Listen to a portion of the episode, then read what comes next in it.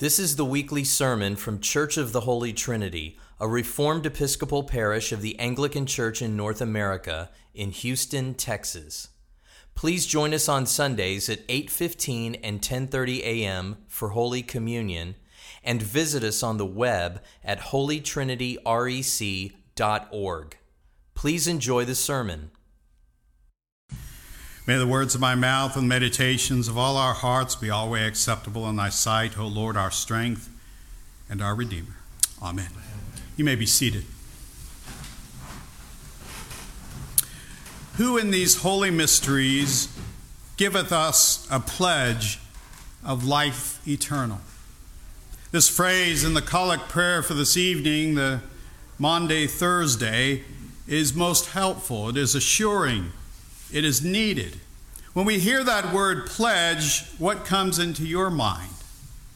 A pledge in terms of how it is used here in the collect prayer, as well as how it is used in the long exhortation in the communion service, speaks of the binding act of Almighty God through Jesus Christ to save us.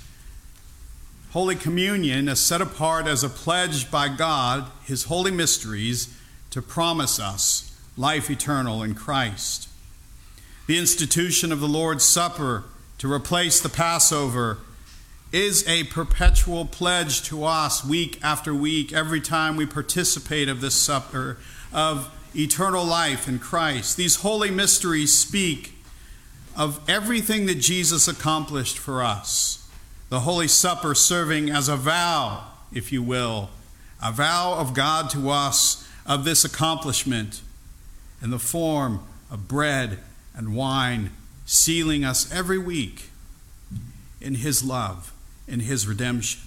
This evening, where we mark anew the establishment of the sacrament of Holy Communion, let us, through the lens of our psalm tonight, Psalm 142, contemplate that this supper is not a mere memorial, but the holy mysteries of God given to us as a pledge of eternal life that has been secured in Jesus.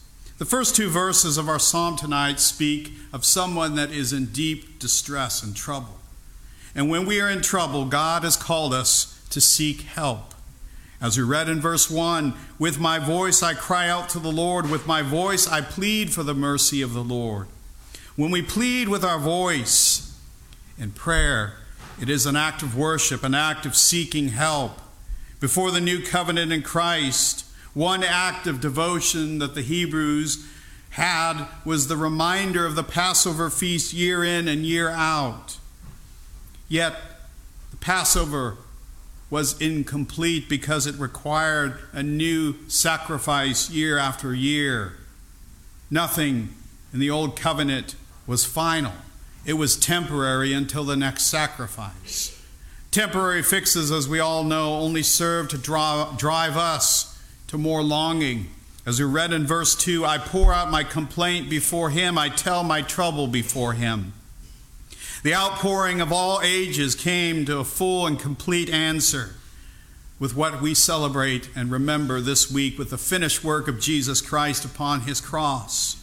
All our trouble was taken upon himself for our sakes the pledge that this is true, that this is everlasting in scope, after we finish this earthly sojourn, is what we will celebrate tonight around the Lord's table, taking the bread and the wine as the family of God. Every time we come to worship, every time we partake of His supper together with our fellow believers, our troubles are given to God anew. Our troubles are eased anew in Christ. We are assured that He hears our pleas for mercy with the full pledge of His love in Holy Communion that points us to Christ.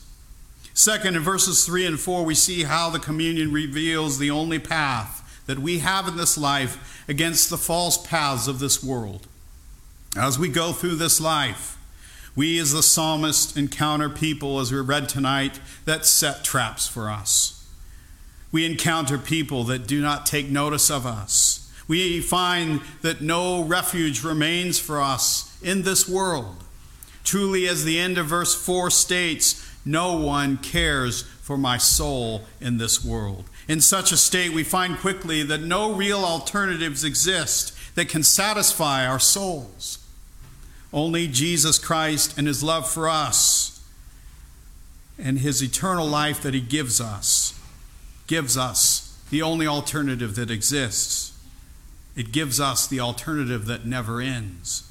The pledge of the sincerity of this promise is ratified every time we partake of this supper in our worship.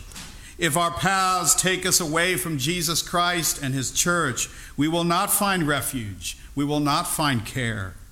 The world sells plenty of false alternatives, false messiahs, but they are all full of emptiness. Only Christ provides us with an eternity of assurance and an eternity of love. Lastly, verses 5 through 7 can be seen through the lens of how the Lord's Supper reveals how Jesus Christ deals with us bountifully. Truly, he answers the cries of verse 5 with his death, with his resurrection, with his ascension. When we come to worship, when we come to partake of the communion, we hide in him as our refuge, partaking of our portion, if you will, in the land of the living, our portion being Jesus Christ. Jesus alone delivers us from our enemies through his death, through his resurrection, through his ascension. We cannot face the enemies of this world, the enemies of the cross, by ourselves. We can only face them in the power of Almighty God, and Jesus has rescued us from the prison of this world. In this rescue, we indeed, as verse 7 states, give thanks unto his holy name. Out of the imprisonment of this world, we find, as we read in the psalm tonight, that the righteous truly surround us. Just as we see every time we come to the Lord's table, we are surrounded by God's righteous people, made righteous in the blood of Christ. We find that indeed He deals bountifully with us through everything that we face, as long as we remain steadfast and faithful in Christ alone. Yes, things may shift all around us in this world, yet such does not move us eternally. Christ is our rock, Christ is our Redeemer. On this night where we celebrate the institution of the Lord's Supper, the new Passover feast, in the body and blood of Jesus Christ, let us know by assurance that He alone relieves us of our troubles. Let us know in all we recall tonight in the Last Supper that the only path to true life, to true life eternal, is pledged to us by our participation in this supper. Let us know in all that we remember in this institution of this supper that God alone, through his Son, truly deals with all of us bountifully, not temporarily, but forever. Let us close with these words from our lesson tonight in Exodus. They beheld God and ate and drank. Amen.